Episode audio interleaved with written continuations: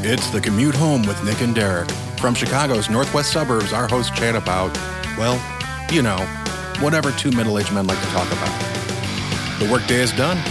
Time to grit your teeth, get through the traffic, and make the commute home.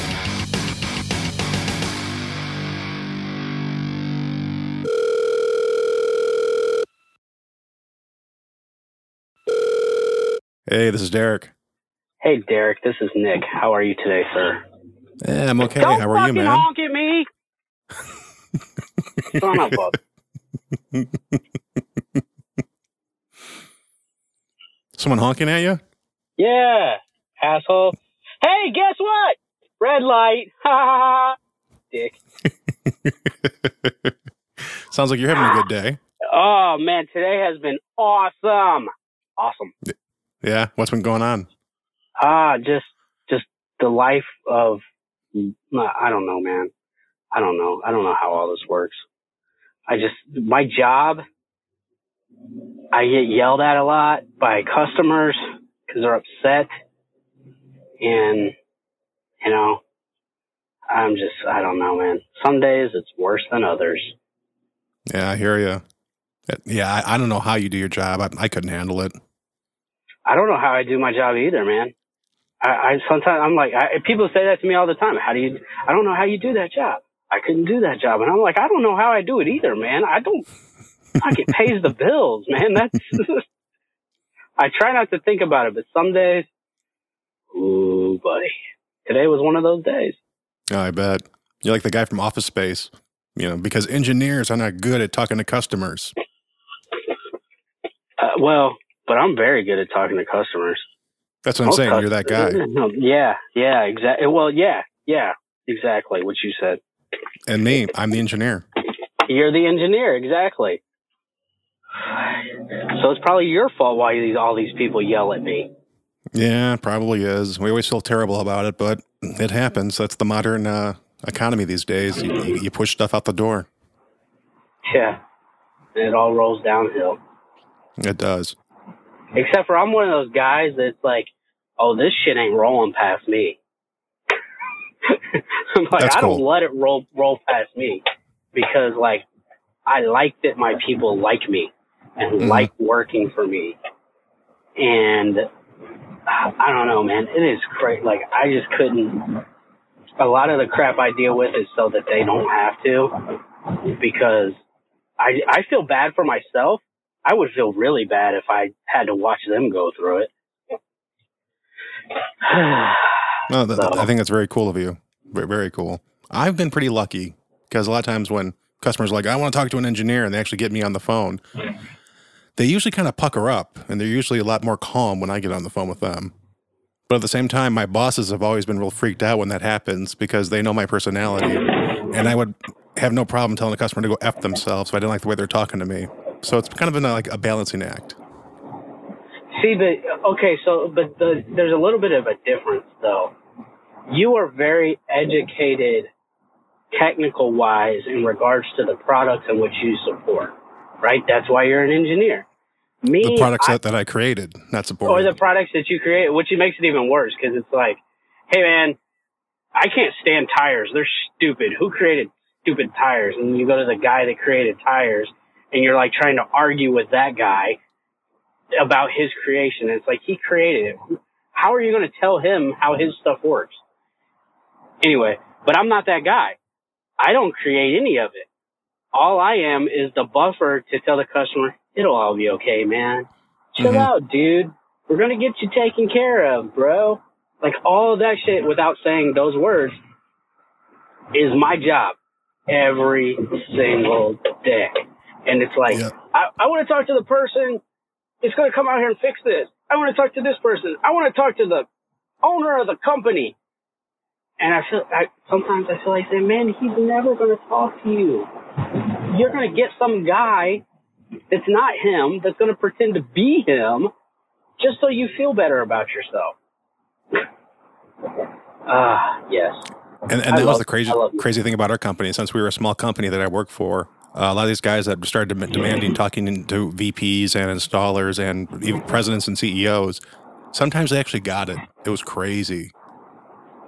Yeah, yeah, and like our our CEO, right?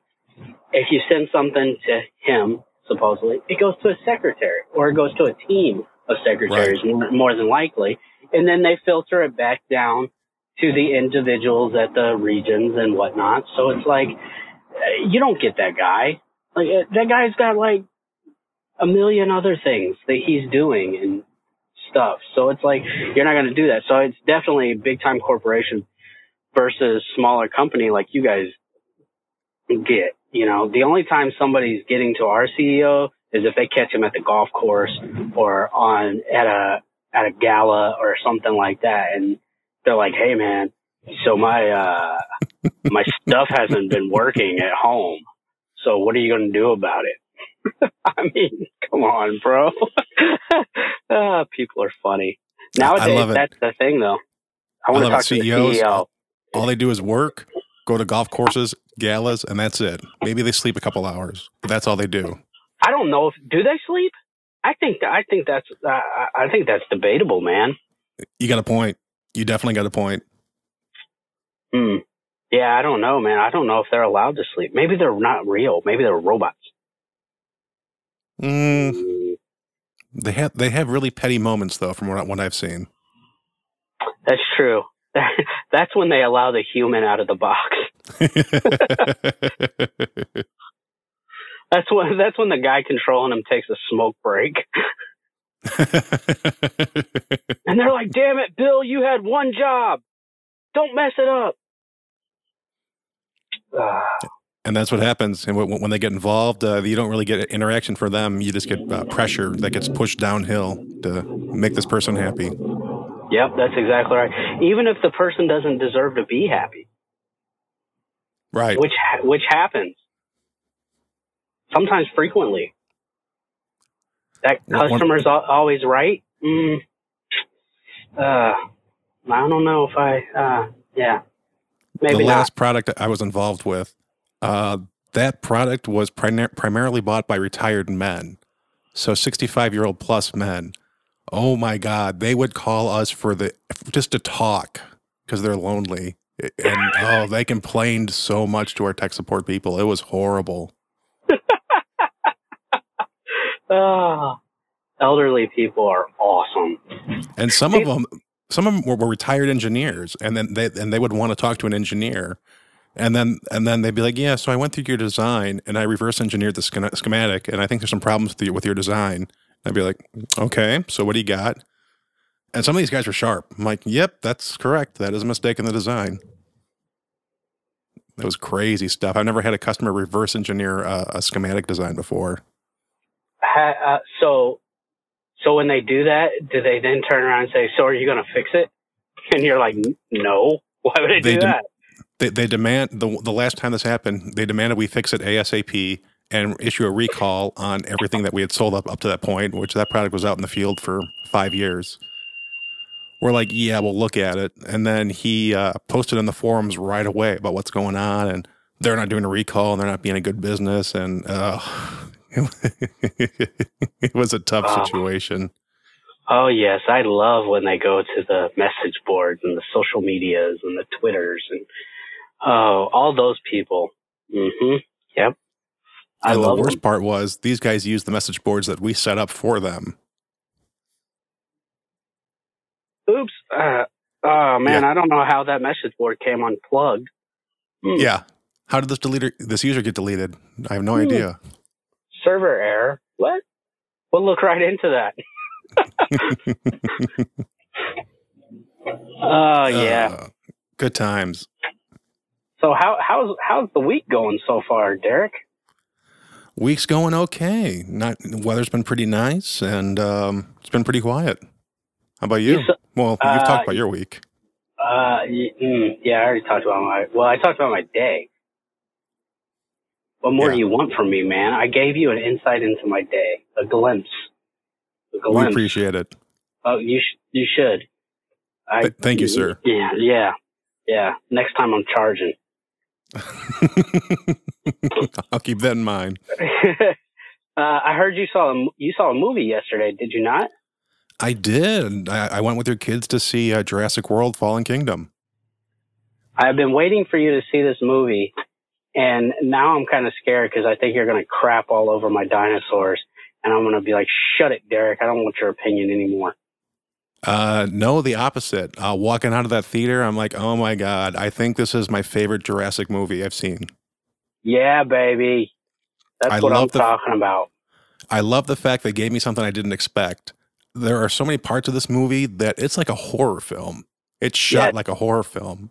And I'm like, oh, I didn't know I wanted this, but I wanted this. I love that aspect of the movie. Yes.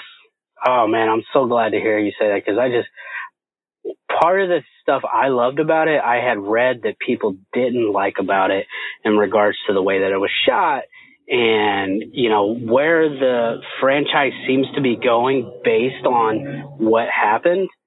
So uh, I'm glad to hear that you said that because like those things were huge for me when I saw it. So what did you think? of, let's go down the list just a little bit. What did you think of the Indoraptor? So, kind of back to our previous conversation, I do think the Indoraptor was a hat on a hat. I thought the the story did not need that whatsoever. Okay. And I saw it, I'm like, okay, horrifying dinosaur. Yeah, okay. Okay. Fair enough. So, I yeah, I thought that was a little weak. Um, you know, why was it? Why did they have to use an Indoraptor? It could have been any of the other um, nasty dinosaurs that they already had. Okay. So you're saying they didn't have to go down the road of genetic modification? For the plot of the story, I don't think so. There there was already a lot of plots going on at once, and uh, the fact that they had to have this new, you know, weaponized uh, dinosaur, which they already had weaponized dinosaurs with Blue and the other raptors. So I didn't, I didn't think it was really needed. Okay. Fair enough. But he looked cool though, man. No? I thought he looked cool. Uh, hmm. So, you know, it, it's hard for me because it, he did look cool. The, the shape of his mouth, I I've never seen a dinosaur with, sh- with that kind of mouth shape before, and that was ho- horror film. That was horrifying. Yeah. But at the same time, like all the carnivore dinosaurs that I we see in, in the movies, are they're all pretty horrific. So Yeah. for me, I'm just like, yeah. I mean, like I, I don't even know the name of the dino. What's the dinosaur that looks kind of like the T Rex, but it's got the horns on top? Uh, it's Carna. I, I I keep wanting to say Carnovosaurus, but it's it's something along that line. But I know it's Carna something, and then there's I mean- Saurus at the end. I mean, that So- thing, that thing. I mean, it's a devil dinosaur. I think that would have been as good of a as a evil dinosaur as any one of them. Yeah. I, so so what you're saying is dinosaurs are big and bad enough that you don't need to mess with them. I think so, uh, especially for the plot. I just I didn't think it was needed. I mean, it's kind of an addition. It was it was neat, but eh, I, I I didn't think that, that that was that needed. I didn't dislike it. It just didn't really add much to the movie for me. Okay. So what about the big drop of the little girl? I was pretty heh about it. Um, Okay. I, I, I felt like the way it was done, it didn't have as big of an impact as the filmmakers probably wanted it to be. I'm like, okay, she's a clown, and it, it and again, it didn't really, eh, it didn't move the storyline that much, in my opinion. What do you think? Uh, well, I thought it was first of all, I thought it was neat that it gave the the story of why this guy and John Hammond, the original creator of the park, why this guy they had a falling out. It's because he lost his daughter and he decided to make a clone of his daughter. I thought that was a neat story, but I think they could have like broke that earlier in the movie and then kind of dealt with it as the movie went along. You know what I mean? Instead of That's of an like excellent point. instead of he die like he dies then she finds out and it's like but it was almost kind of throwaway at that point because it, you had this other stuff going on in regards to the auction and what and what have you so it, i think it kind of got lost and if they would have did it earlier in the like if like let's say the bad guy right who worked for her grandfather or father or whatever um if he would have told the the the the the nanny or whatever, if he would have said something to her, or he would have said something to uh the one guy that came up, uh, Toby something or other, who was you know from Captain America and all that other stuff. Like if he would have told somebody like that and she would have overheard it or something, I think that would have been a better dramatic thing earlier to where she's having to deal with it uh, longer in the movie, and it could have been a really good side plot instead of just this little kid running around in this house um, while her grandpa is obviously dying and then did die. So I, that's how I would have done it that way. I thought the idea of it though, and that was the reason for their falling out. I like that. I think that's a great point. Uh, I, I, totally agree with you. I mean, they, they dropped that information in the middle of like a third act action sequence, which yes. who cares? We're all, all up on the action at, at that point in time. Absolutely. There's no time. There's no time to get emotional about it and everything like that at that point.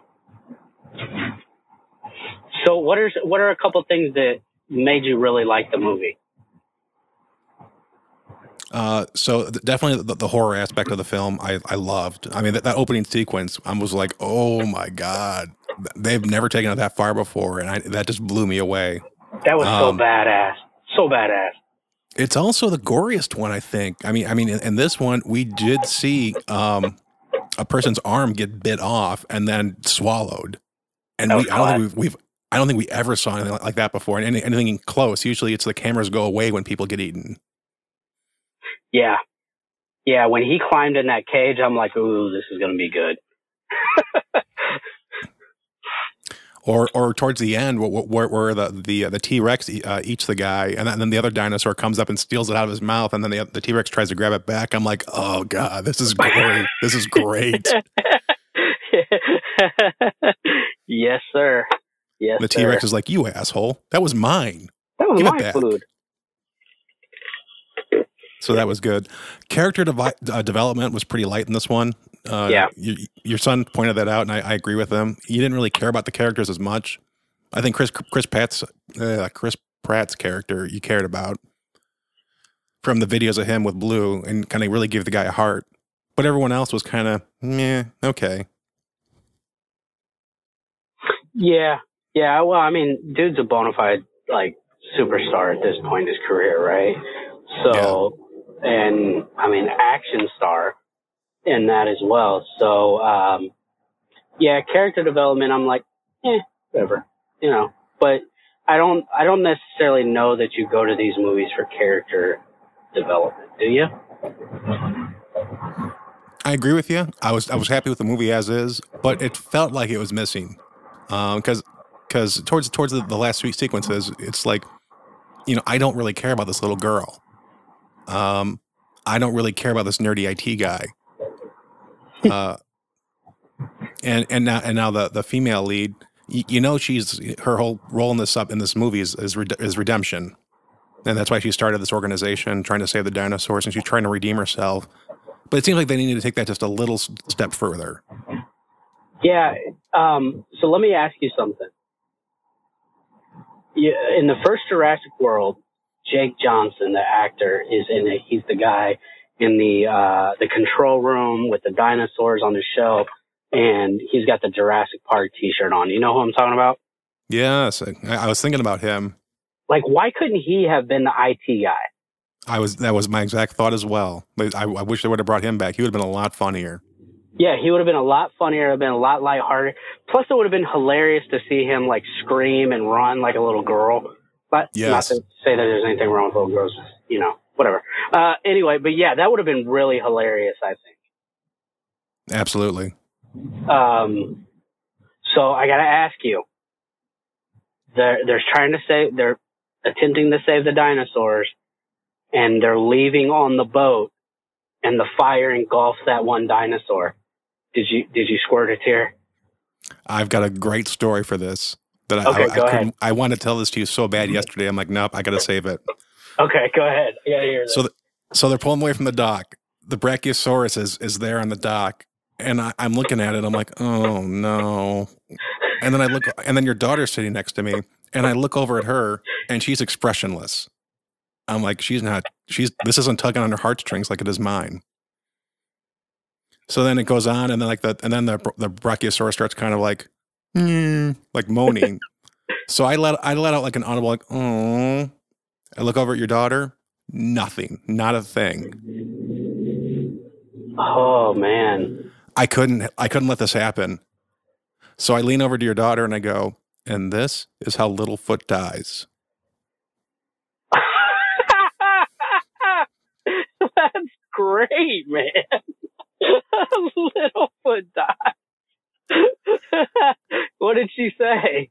She looks at me square in the eyes and she goes, Jesus, Derek. what? yes.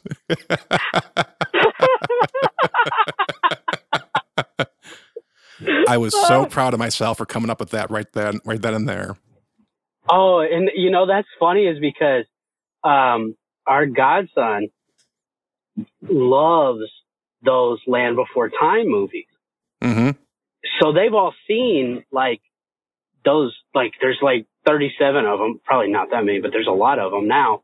Right. So she she knows who Littlefoot is, which Yep. makes it even better because Yep. she would have been like Little who if she didn't know, but she knew. So that's awesome. Oh, You- and you know what? You're part. you. Are part of that story because I, I've rewatched the original Land Before Time in the, in the last year or two, and the reason why I've, I've done that is because you gave me the digital code you guys weren't using for it, and I downloaded it. oh, really? So so I know. So I knew that she knew that character. Ah, good. Very good, sir. That cool. That's a good pull. Right. Oh, right off the hip, man. Very good job. Thank you. And I loved her reaction. She's never said that to me before. It was hilarious. Oh man, that is that is great.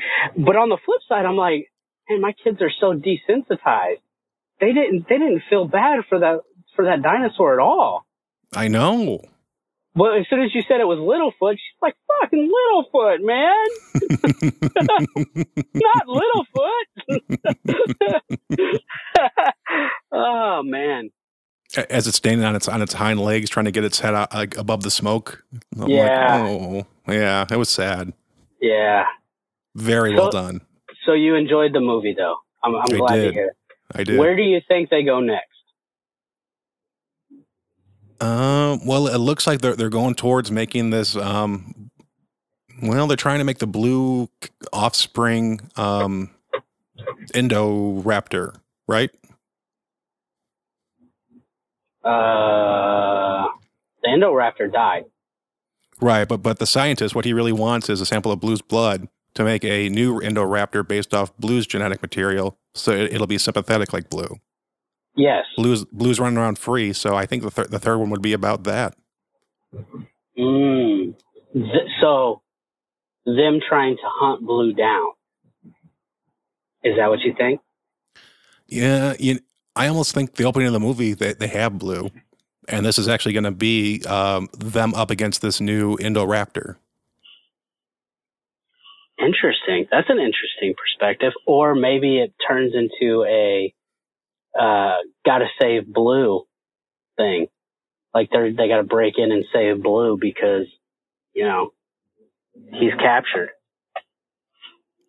Maybe that that was kind of the plot of this movie already, though. Yeah, I that don't is think- true. I don't think they repeated that closely. Okay, so what about? I'm seriously curious about these dinosaurs that already left on the trucks. You know, because before the the whole thing went to crap, there were already dinosaurs that were sold, and they were already on the trucks leaving. Right? Uh, were there? I believe there were. Okay. Well, and nonetheless, it looks like all, almost all of them escaped, and now we have dinosaurs running free in the U.S. Yeah, yeah. How does that work? And Goldblum's think- like, "Told ya," you know. I I think it's. Do you find it interesting at all that the T Rex all of a sudden has this like emotional connection to them? Because he, that's there's been more than one occasion where that T Rex should have just ate them. And I'm talking about uh, uh, Chris Pratt's character and uh, Bryce uh, Drew Howard, Howard Drew, yeah, whatever. Ron Howard's daughter. Uh, like he could have ate them but he just kind of looks at him and then goes the other way. Yeah, I, I, you know, like when they did, did in the Jurassic World, um, you know, I love that T Rex character where it's sympathetic towards the humans. And uh, I actually, this entire movie, I was kind of like checking out the scars on, on the T Rex in this movie. I'm wondering, is that the same one? I wonder if that's the same one. It's this. It's so um, trivia. Uh, it is actually the same one from the original Jurassic Park movie. That's supposed to be the same T Rex throughout this entire time. Really? Yeah. That's why if you rewatch Jurassic World at the very end of Jurassic World, he's standing up on this hill and he roars, and, or she, uh, but the scars are there Right. already, already, and that's from the original Jurassic World. Okay. I, I could buy that. You know, I, I- I was thinking that at the same time, like you know, in in the movies where they do show the fight scenes between two dinosaurs, it looks like even the dinosaurs that win always end up getting a little bit jacked up. So based on that, I'm thinking, yeah, that could be any dinosaur. True, true. Oh, by the way, as a kid, my favorite dinosaur was the Triceratops, and we finally got to see a good Triceratops uh, fight scene in this movie, and I was it was a great dinosaur fight scene, probably the best we've seen so far. I agree completely. That was awesome. That was that. Yeah, I, I like to me like that's the biggest. sell. I know you got to have humans and stuff, but those dinosaurs fighting each other and stuff like that, especially in like a more natural type element like that, Mhm. that's that's a seller to me. Yeah. But um, yeah, the next movie. I mean, is the next movie going to be um, dinosaurs in the U.S. and uh, some have changed to male and now they're laying eggs all over the U.S. and there's offspring everywhere? That could be a plot. Could be, could be. Uh, Yeah, it, want- it, it could be we could get we could get an Indoraptor that ha- kind of has like metal body armor sent out on military missions. hmm There's a lot of places it could go. Um, Yeah. So, the, so they're bringing back the same guy that made Jurassic World, the first one, uh, to direct the second one. I mean, the third one. Sorry. Okay. Uh, so he helped write the second one, but he was not involved in the the filming. The filming was actually done by a guy who um, he's actually got a horror background. I believe J. A. Bonya, Bonya, something like that. So, but uh, good. I'm glad you liked it. It'll be interesting to see where it goes. I mean, I don't. I honestly don't have a theory. Like, it, there's so many places that it could go. Um, and any one of them, I'm along for the ride. I, I love the dinosaur movies. I think they're awesome. And this one, I agree with you, is either, I would say it's probably in my top three, if not my top two of, uh, the Jurassic Park movies.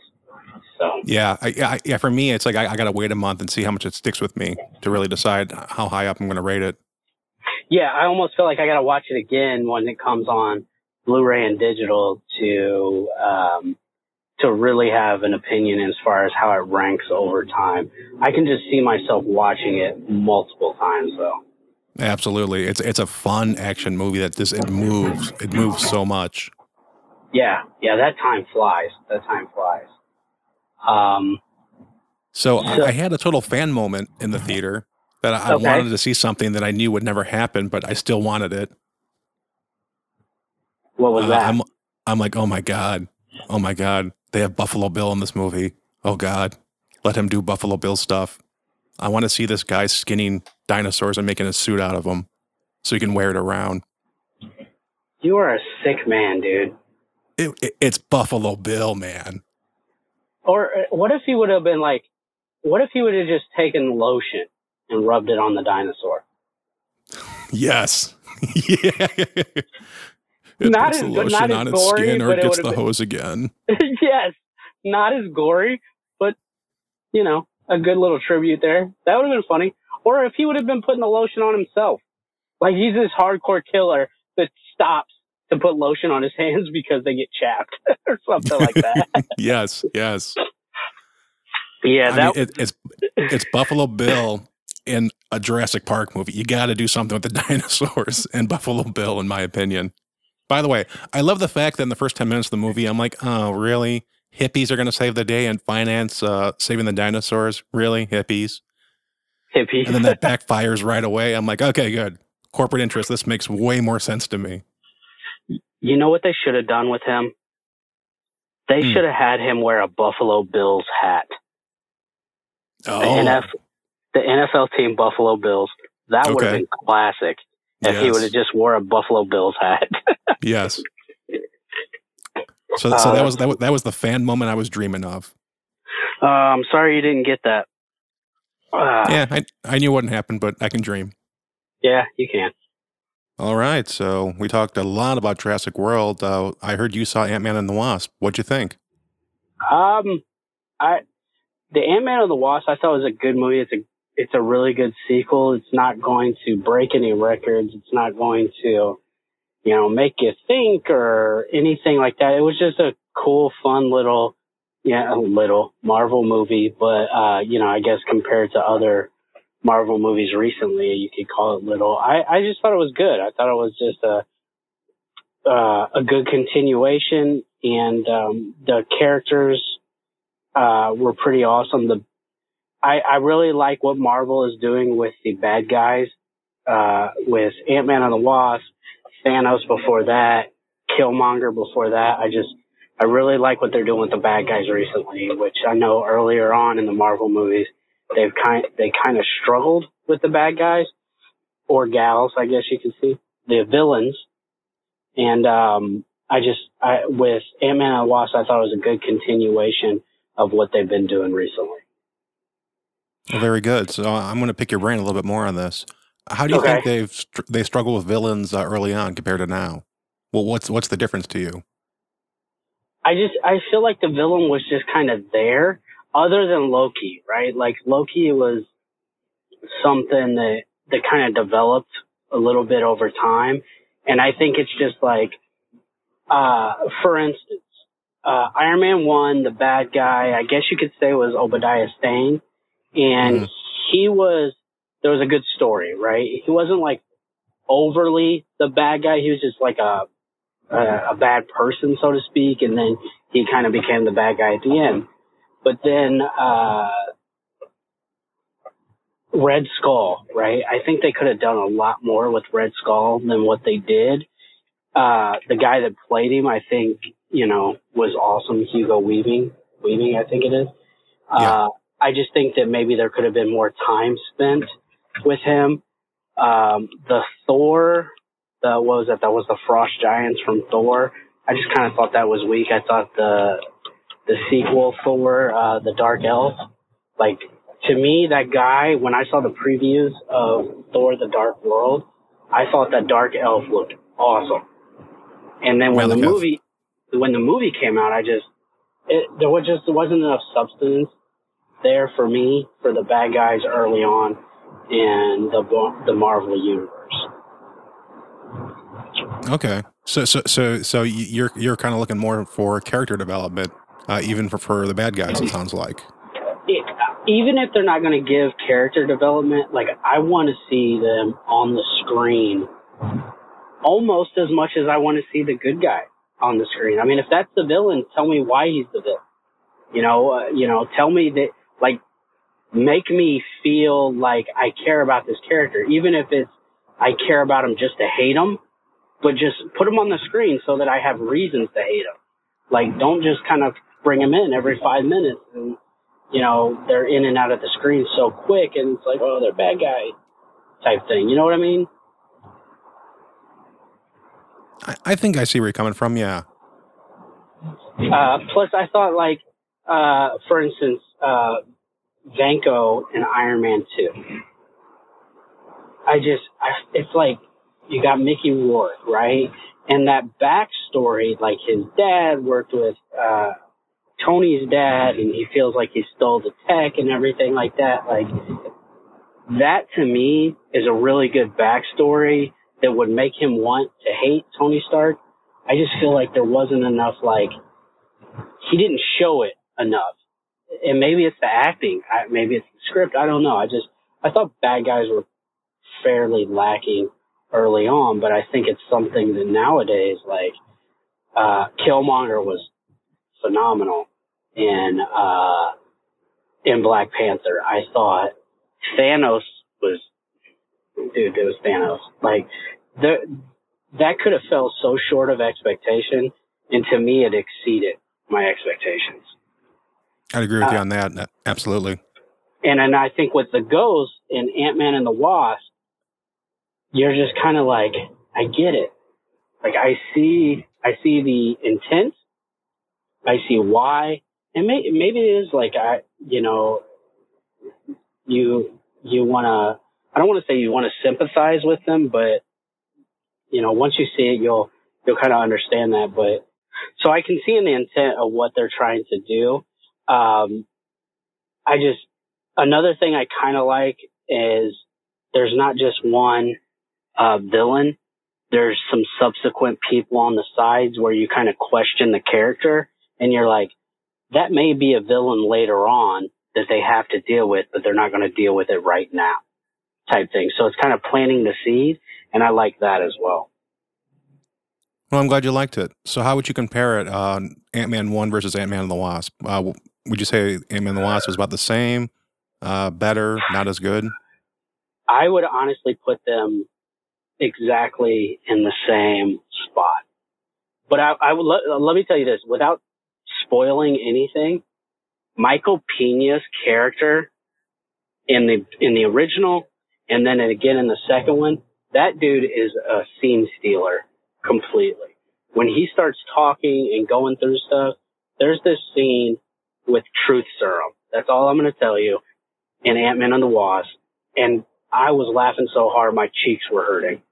I'm telling you, dude, it was it was it was so funny when you get that when that guy gets talking and stuff like that. So, uh, I yeah, I think they're I think they're I, identical and I just, to me, I like that type of movie because he's already been established. And you know, like when they all get together, right? The Ant-Man is not going to be the main character in Infinity War, Civil War, Avengers type stuff. He's just not going to be the main character. Um, at least not for the foreseeable future, I don't think. So when you have these movies, it's like they're established and it's just like, hey, this is what this guy is doing. And then you find out what he was doing during Infinity War and you're like, that's pretty cool. So it kind of opens it to that a little bit as well. Cool. So comedy wise, which one would you think is uh, better, or would you say comedy's on like the same level for the two movies? Mm, that, you know, that's a good question. again, I think it's probably maybe the second one's a little bit more funny, maybe, but uh, but then again, maybe not. I don't know. I I would I would just say that they're equal. They're equal that oh, way. Okay. Uh, uh yeah. One of the things I, really liked about the first Ant Man movie was I thought it was funny. I thought it was one of the funnier uh, Marvel movies. So I was I was curious about that. Yeah, I can tell then, you what. I can tell you what though. Um, so since the last Ant Man movie came out, right? We've had Thor Ragnarok, which to me was absolutely hilarious. It's mm-hmm. not it's not that level of funny, but I think it's pretty equal to the first movie. Okay, oh, that, that, that's good. That's good to hear. Yeah. Uh, last question I have is pace wise. Is this like a Marvel sequel where it's way faster and it moves pretty quickly from the beginning compared to the first one, or is it paced more like the first movie? That's a good. That's a really good question, and I would tell you that I, I would tell you there are parts that make it seem really fast paced, but then it slows itself back down. So it's not like it gets you going, then it slows down. It gets you go. So it's not like fast paced all the way through. Okay, but but but it picks up quickly in the beginning, towards the beginning. Then yeah, yeah. Without ruining okay. the movie, like I think you probably already know, Paul Rudd's character is, uh, you know, Scott Lang. He's on house arrest for mm-hmm. his participation in during Civil War. So, his, uh, one of the one of the shticks of the movie is him doing things and then trying to get back to the house before the FBI gets there. So when he's okay. doing that, those scenes where he's in the house, it's it kind of slows it down.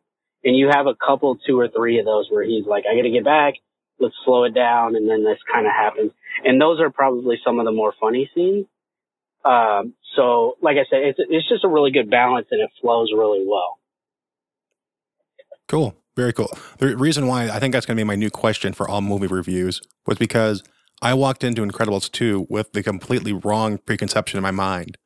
And I think that kind of um, soured the experience for me a little bit. So that's why I'm kind of curious about paces of film, of sequels now, specifically sequels. Oh, so you thought Incredibles 2 was just going to be like boom, boom, boom, boom, boom, boom, everything go, right? Exactly. Okay. Well, I can see why you think that because it's like throughout history, when we look at movies and we look at sequels, you know, it's not, it's not care, it's, it's really not a whole lot of character development. It's, you know, it's a lot more of just, they hit you in the face and they keep hitting you in the face until the movie's over. That was one of the things when, uh, not to go off on a tangent, but when I saw Mad Max Fury Road, like by the time that opening sequence was over, like I literally looked down and my hands were like grabbing the the armrests on on the chairs because that was so much action and so fast paced for the first what 15 20 minutes of that movie.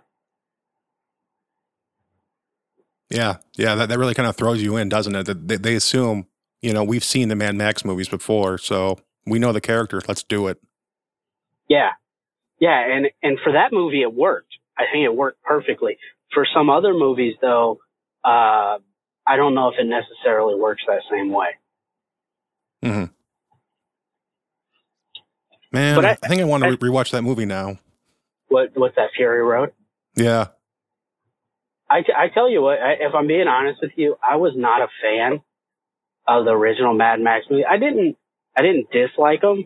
I just thought they were okay movies. And Fury Road, though, I love Fury Road. Like that movie blew me away how good it was. That, and I'm like, all they're doing, they're just on a road, man. Like it's not a whole lot of anywhere else other than them being on that road. And I just thought that was phenomenal. Yeah, I, I grew up watching um, Road Warrior and um, Mad Max Beyond Thunderdome over and over and over. So those were kind of staples from my childhood. And then this version, I thought they did a darn good job. Wasn't really a, a Mad Max movie. I think I think no. Charlize Theron uh, character was the star of the movie, but I loved it.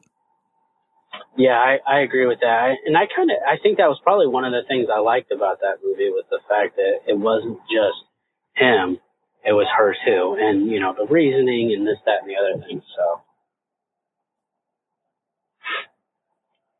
Very cool. Well, I can't wait to talk to see Ant Man the Wasp so we can uh, have a good conversation about it. But I figured opening week, it's nice to kind of do it non spoiler for uh, anyone that's listening at home. So this yeah. is a good way of doing it. Yeah, absolutely. And I look forward to you know once you see it, you getting your opinion, getting your opinion on the movie. Yeah, so now, I'm looking now forward to it. Now we just have to wait uh, after you see it. You know, then we'll just have to wait for Captain Marvel, which is until February. So. Yeah, well, yeah, we'll, we'll see about that. Um, I, she, she's one of those that I'm not a fan of at all from the comics. But there's been many a movie where I wasn't a fan of the comics, but I love the movies. So we shall see. Yeah, yeah. It, um, I don't know anything about the character, but I trust Marvel right now. So um, that makes me want to see it and just see how it ties in and everything like that. And plus, you know, I know that Sam Jackson is going to be back as Nick Fury, so uh, a young Sam Jackson. Yeah, yeah. By the way, uh, let me just throw this out there: the way that they do that with to de-age people, so to speak, is so freaking cool, man. They did it in Ant Man and the Wasp with Michael Douglas and with Lawrence Fishburne. Very cool. Yeah, from from my opinion, I think it, it, it depends on the age of the person they're de aging. Okay. Uh, did did you see the Super Bowl commercial with uh, Steven Tyler? Did you see that? Yeah, that's where he's like driving around the track backwards, right? Yeah. Yeah, yeah, I did see that. He he that that is not how he looked when he was younger. Yeah, yeah. I, I, I think I kind of, you know, how the person looks today, you know, if they really have gone over that, like that, that barrier where they've really kind of like, you know, 60s where they really aged and their face shapes almost changed. I don't think it works then, But uh, for a lot, lot of the other stuff that, that that they de-age, I think it works really well. Well, I, w- I was kind of reading about it, and one of the things that that I read is specifically uh, in Ant Man and the Wasp, Lawrence Fishburne's son actually played Lawrence, a young Lawrence Fishburne. They just did the de aging in the face and used Lawrence Fishburne's face on his son's body. Interesting. Have we Yeah. seen him in anything else, or is that like a new? Is that a new um, um, career for him? I, I think it's newer. I, I really don't know, uh, but it didn't mention anything else in the article. So Okay. Well, it sounds Uh, good. yeah, yeah, for sure. So you'll have to check it out and tell me what you think. I definitely will. I know I will. I, I promised your kids I'd take them to see it. I think. Oh yeah, this is like my kids are like now your movie going buddies. I know. you know, I, I, t- I told your son uh, early in the summer. I'm like, hey, I, I don't have much going on. If you want to see a movie, give me a call and we'll go see a movie together. So I've been try- I've been trying to you know make time to hang out with those guys and uh, see movies with them. Yeah, I think I think that's cool. Like you know, my oldest obviously he's been out of the out of the loop for a while for traveling and everything like that. But I think uh things are really going to start getting into back to where they're supposed to be. He's going to be going. I think he went and got his physical today, so he'll probably start going back to football. Maybe tomorrow, Monday at the latest. So he'll be doing that, and uh looks like he's going to get his job back at the movie theater relatively quick. So. Um, Mhm. he'll get he'll get back to that stuff, which I know he'll enjoy. So Yeah, he's going to be busy. yeah, He, he he has been busy. It's a, it's a busy summer for him. yeah, it's it's it's pretty crazy, and now it's like they have I think five weeks of summer vacation left. It's like wow, it's already half over. Wow. Yeah, it's flying by, isn't it, man? We're getting old. Yeah, yeah. Oh man, that's the truth. That's the truth. You'll be you'll be what forty six this year this month. Oh, you're fun. You're funny. You- You're real funny.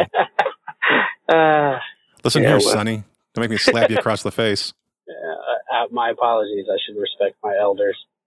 You know, I, I had a back in my day moment like a month ago, and I'm like, oh my God, I can't believe I'm doing this. I love those moments. Please do tell me because I think those moments are hilarious. I, I, I- was at the, the hot dog place in town, you know, getting the hot dog special, and uh, and they, they ring it up, and I think it was like eight bucks or something like that. And I'm like, wow. For a hot and the- dog? Well, it's uh, two hot dogs and a, on, on a bed of fries with a drink. So when you say it's two hot dogs on a bed of fries, do they just like take the weenie out of the grill and toss it on fries and say, "Here you go, buddy"? Well, they put some uh, mustard on it too. Yeah, smart ass. So they don't. Well, I guess my question is, they don't use a bun. Sorry. Yes, they use a bun. It's two hot dogs in buns with toppings Okay, on well a you bed of said fries. on a bed of fries, and I'm like, well, I don't know. Maybe it's one of those weird things like how people eat hot dogs and macaroni and cheese. I've never heard of that. Oh, oh hot dogs and macaroni and cheese? Yeah, Oh, yeah, I grew up on that. yeah. But no, it, it's it's the uh, it's a Tommy's. You ever been to Tommy's? Can't say that I have. Yeah, the, in the area, th- they've got three or four locations, and they're known, and they've got you know really good uh, you know red hots. What's a red That's hot? It's what they call a hot dog. So it's just a hot dog, though. in a bun with toppings. Yes. No. See, you thought I was trying to be a smartass, but I wasn't. What I meant was like I can never tell with you. You're just one of those guys. yep, exactly.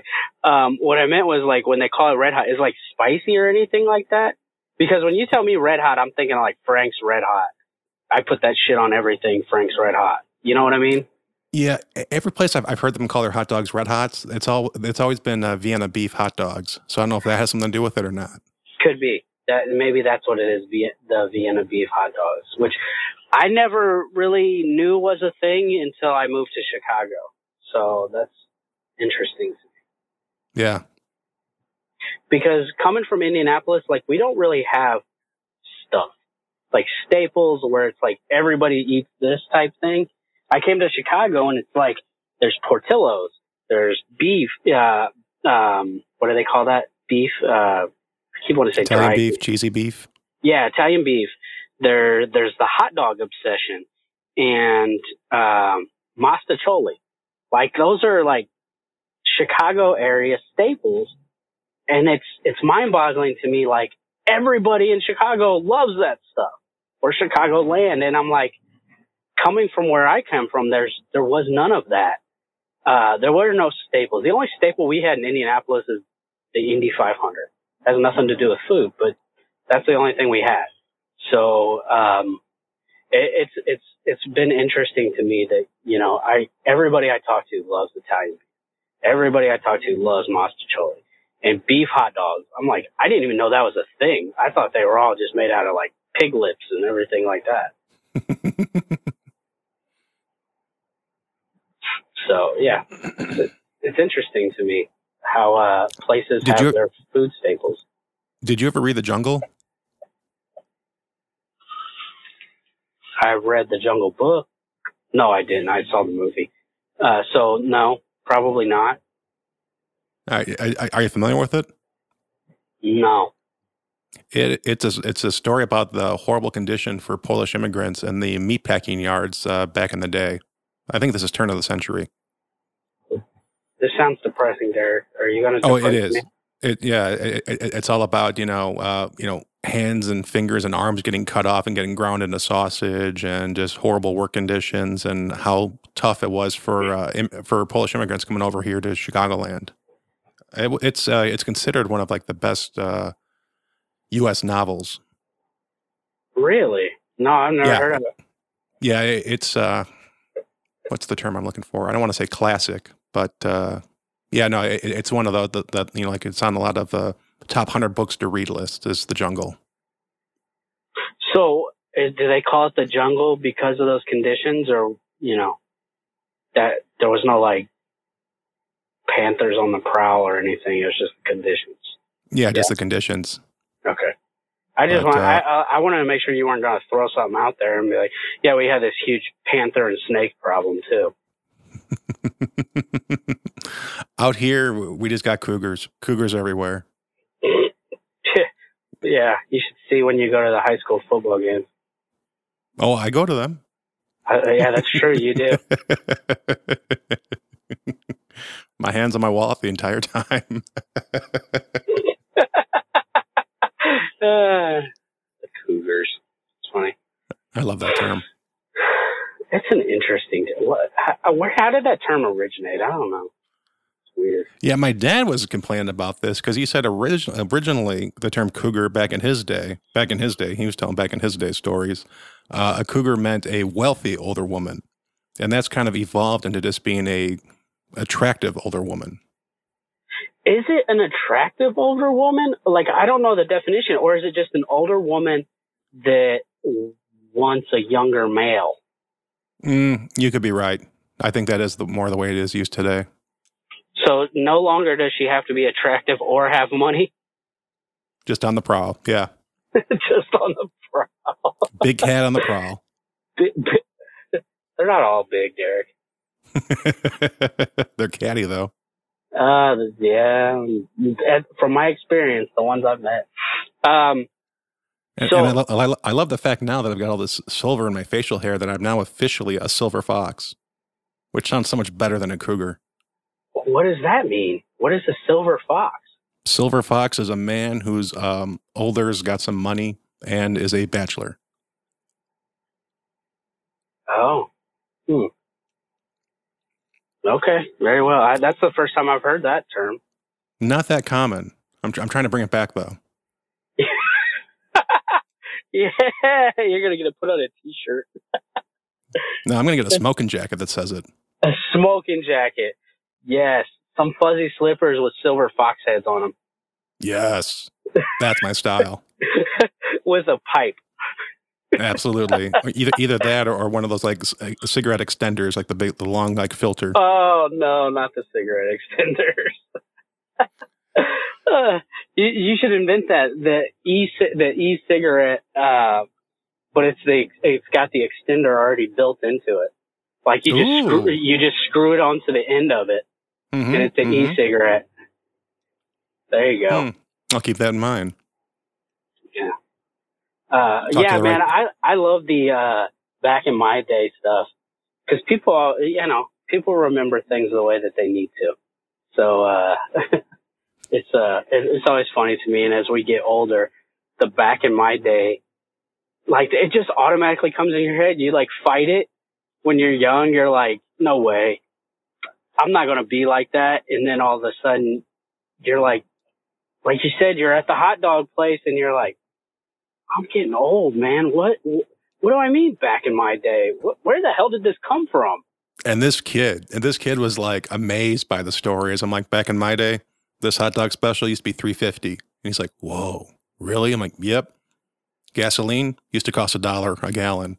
Really? Yeah. Yeah. Those were the days. Yes, they were. Uh, yeah, man. And, you know, phones, cordless phones, they lost reception in the front yard. or God, dial up internet. We had dial up internet for the longest time at my parents' house where Oh, you can't use the phone because someone was online. Someone was on, you pick it up. Exactly. They had that noise. Oh man, that that was. Uh, oh yeah, I, I remember like. Um, so, how far back do you remember the internet, like being a big thing? The first time I was able, to to really really use the internet was when I started going to community college in '97, and in the library they had a high speed internet connection, and I was just like, wow! I spent hours in there in that library just um, going to different websites. Surfing porn in the library. No, you know what? I was a big fan of Roadrunner Records. Like every artist that I listened to, um, Roadrunner Records had them uh, signed, and and and their website was like really like a graphic uh, heavy website with a lot of audio that you could you could stream audio, which I'd never done that before, and I just I thought it was amazing. Finally, being able to go to that website because I've always heard about it, but I could never do it. Interesting. So, when did you get internet in your home? Um, my dad did the message board thing when we were pretty young, like uh, like junior high. He, we, we had like a a two point four k modem on our computer, Yeah. and we were we were able to do message boards, but those were pretty useless back then. In the home, I think we started off with Net Zero, and we had that mm, around that time, 97, 99, somewhere around there. Yeah. I remember in middle school, in the library at the middle school, they had Prodigy. You remember Prodigy? I do, yeah. Yeah. And I remember we used to go, like, my, my earliest memories of the, the internet were when March Madness happened. I think it was my eighth grade year, seventh or eighth, yeah, eighth grade year. We were, um, we were all huddled around this screen, keep refreshing for the basketball scores for March Madness. So a bunch of eighth grade boys, just probably 30 of us, just huddled around this one computer because it was the only one that you could, you know, get the internet access through Prodigy. Uh, it was funny. That reminds me when I was a kid, where every I think it was what every Wednesday and Thursday, USA Today came out with the the baseball stats, and we were in, we all did fantasy baseball together, so we would all buy the newspapers on Wednesday and Thursday. So you did fantasy baseball online or did you No. do Pen and paper. how did that work? Uh, USA Today would come out. Uh, I, I think it was like National League every Wednesday and American League every uh, Thursday, and then you would go through the paper, and then you go through everyone's um, players that they had in their team, and then figure out home runs, uh, batting averages, and all that was all published as stats in the paper every week. So your parents are like probably thinking, "Oh, I'm so proud of my boys. They're reading the paper."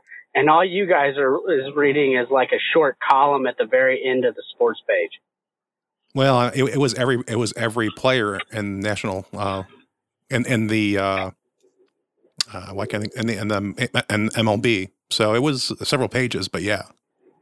Oh, they used to do. Oh man, so it wasn't like just the top five or top ten in each category. It was everybody and all their stats. Exactly, everyone, all the stats, all the pitching stats, everything was in there that that you get online today. Wow, that's pretty interesting. That you had to, that was that took some dedication for you guys. We were into it. it, but it was one of those things that most seasons, like our fantasy leagues, would fall apart like halfway to three quarters of the way through the season, uh, just because it was a lot of work.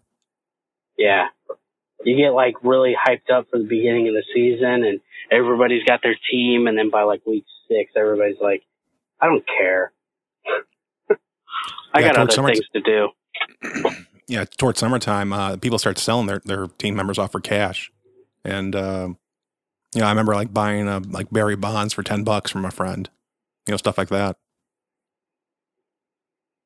Dude, that's like some serious hustle you guys had going on. Like I got I got Bonds. Who wants Bonds? He's all juiced up and ready to go.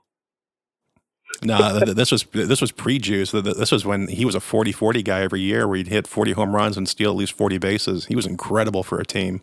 Yeah, especially uh, once prior to San Francisco and when he first got to San Francisco, that was that was him. And then all of a sudden, he be, just became the power guy. Yeah, or I remember I had Andre Dawson the, the last year that he played, and that man had no knees, but was still batting like 318. He was doing fantastic that last year. Yeah, he he was an anom- anomaly as well. Uh, yeah, yeah, man, uh, the, that's pretty cool that you guys did that. Um, pretty dedicated to the to the baseball thing there, the famous and we and thing. we gambled nonstop.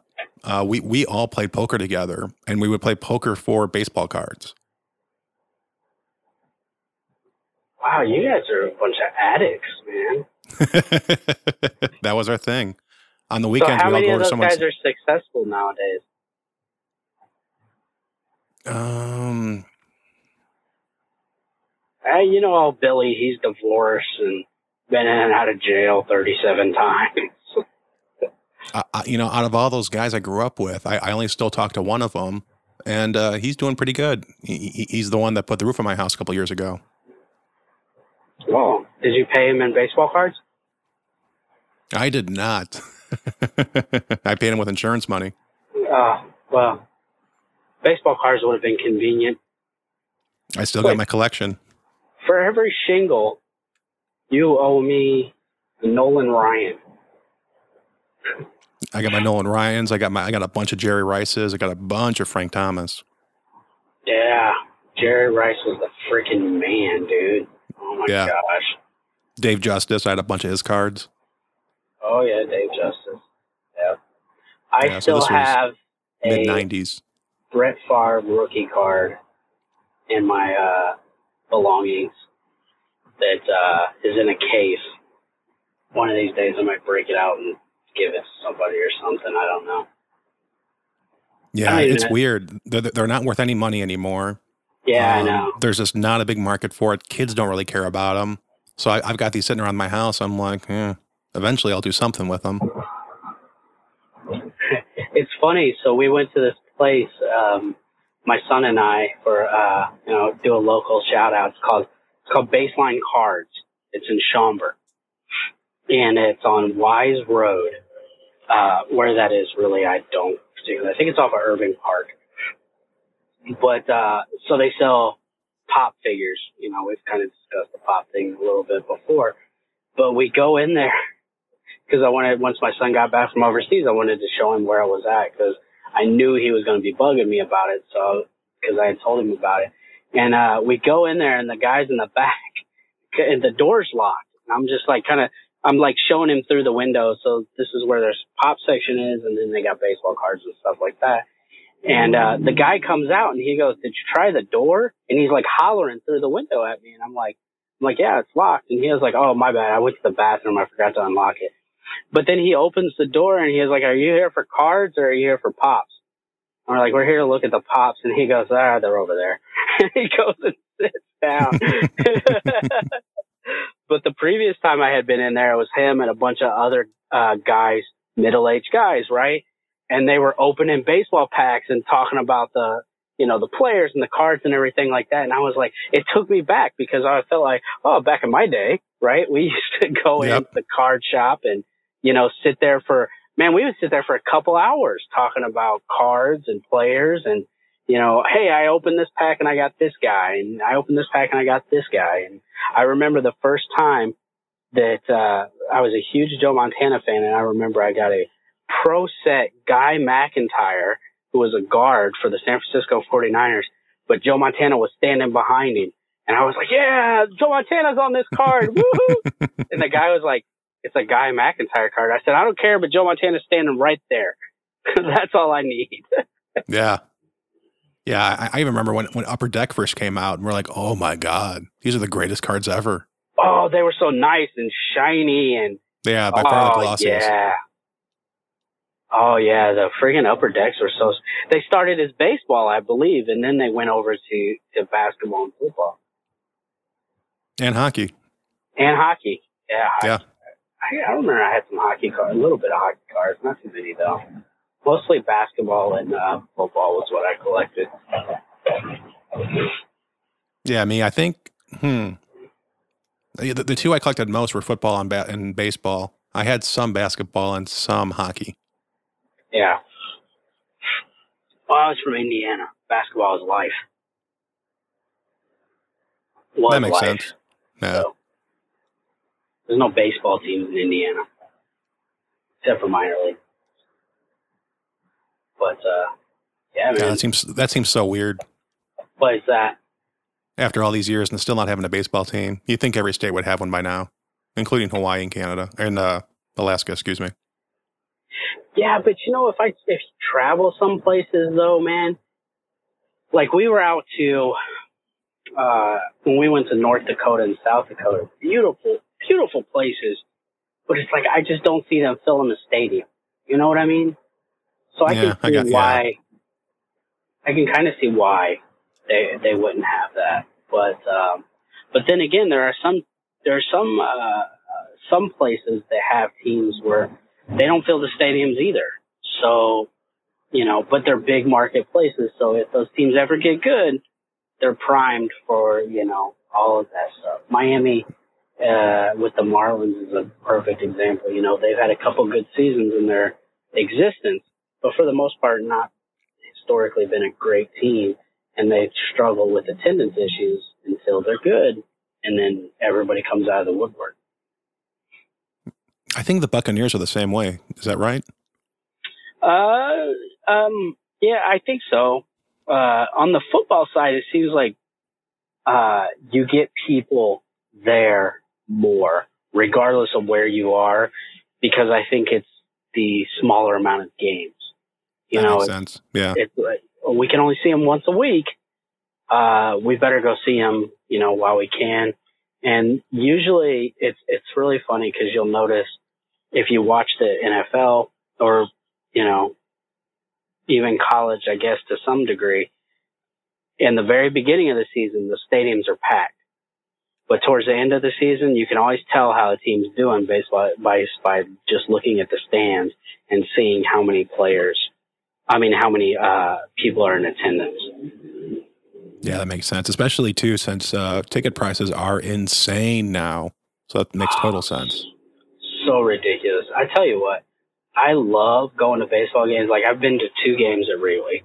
I, I still want to go see. I almost called it Comiskey, but I want to go see uh, uh, a game at the White Sox Stadium. I think it's guaranteed rate now. Uh, I want to go see a game there, but I've been to two games at at Wrigley, and I just love it. I know your dad hates Wrigley, but I love that stadium. I love the way it's designed. I love the way it looks. All of that stuff. Like but it's so expensive, man. And both games I've been to, I didn't have to pay for the tickets, so it's like it's so expensive to take somebody to a game. And then, like, if you have a lot of people in your family, it's even harder to take them to a game. Yeah. Have you been to the uh, United Center yet? No, uh, I'm boycotting the United Center. Why? Because I don't want to see the Michael Jordan statue. Oh Jesus. uh, I, w- I really, I really, really want to go see the Blackhawks play though.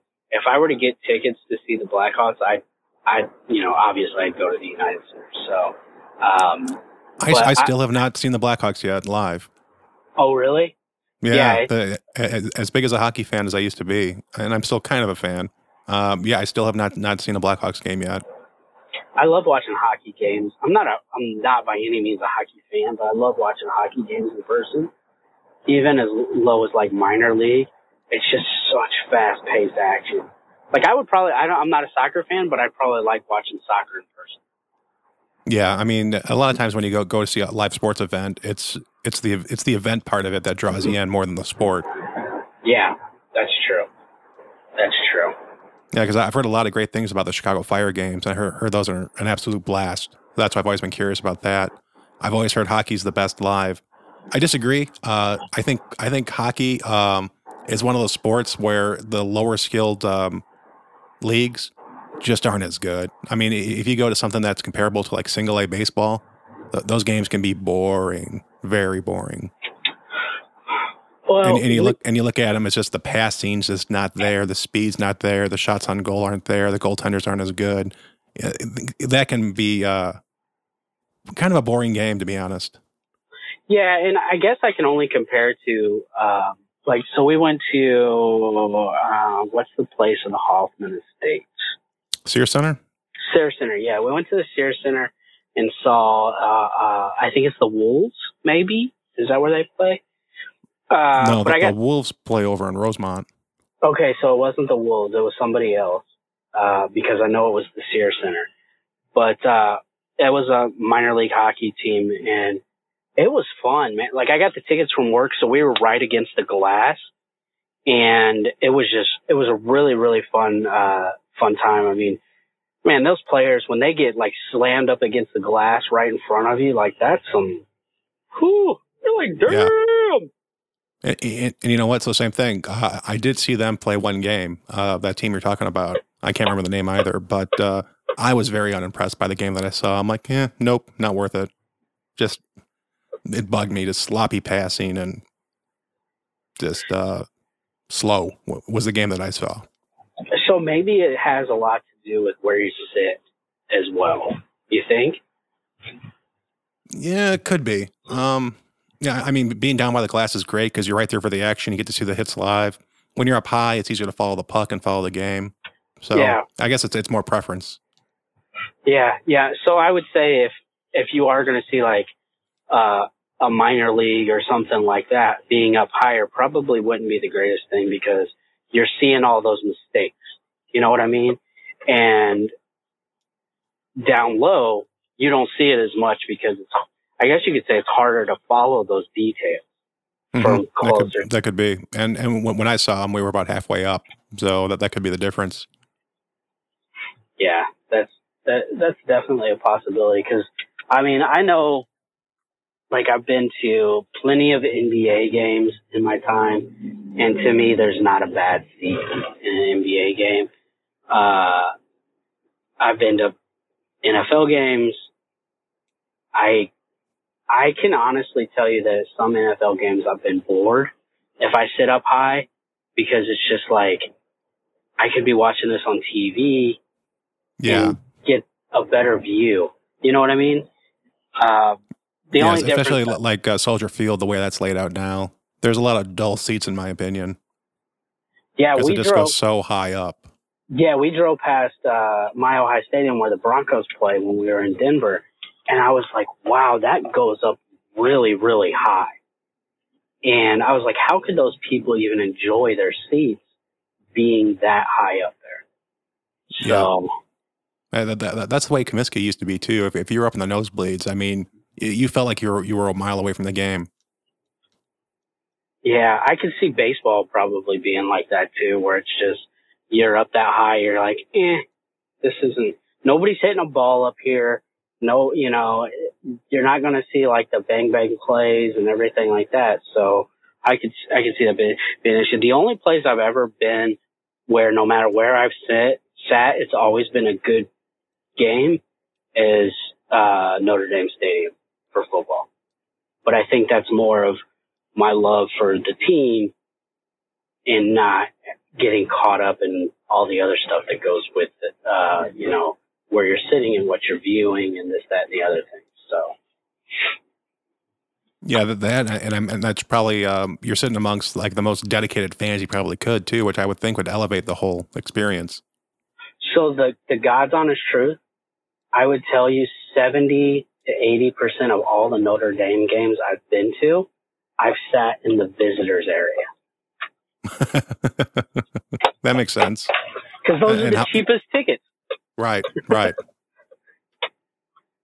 uh, so I've always been against, I've always been sitting with these annoying opposing fans mm-hmm. because, mm-hmm. especially if Notre Dame loses, because a lot of these fans, it's like, we beat Notre Dame and the rest of the season, I don't care what we do. So it's like they, they're like, yes, this is the greatest thing ever. And I'm like, shut up. yeah. I, um, yeah, live sports can be great. Uh, the re- reason why I asked about United Center is thus far, I've only been there twice, but that's been my favorite place to see something so far. That is a beautiful stadium on the inside. Oh, is it? Yeah, I, I mean, and even the vending. I mean, I mean, they have a, a sweet baby Ray's of vending there. You know, so really good food. Oh wow, yeah, I like me some Sweet Baby Ray's. And then uh, that, and the other team I've been curious about that I haven't seen is uh, the Rockford Ice Hogs. I've heard a little bit about that team over the years. I've never seen a game, and I'm really curious about it. That's a heck of a drive, though. Hmm. For, so it's like an hour to, uh, for me to go to Rockford. Oh, it's that's probably true. faster for, for me. It's probably faster for me to go to Rockford than, than it is uh, downtown Chicago. Yeah, that's true. I've thought about driving up to Milwaukee uh, when the Cubs play and seeing a uh, game in the baseball stadium and seeing how it is there. I've been there a few times. It's it's it's not a bad stadium. No. No. I mean, it, it is more of a modern stadium, so it's big. Um, you know, more like the White Sox uh, stadium than uh, Wrigley, but uh, it, it's nice. It's clean. It's new. Yeah, I'm really disappointed because we're going to be in New York in August, and the last time we were in New York, the Yankees were in Boston. This time, you know where they're going to be? Chicago? Chicago. Playing mm. the White Sox. I'm like, man, this sucks. I want to go see a game at Yankee Stadium. But yeah. one, one of these years, I'll get there. I'd also like to see a game at Fenway. I think that would be a cool place to see a baseball game. Yeah, absolutely.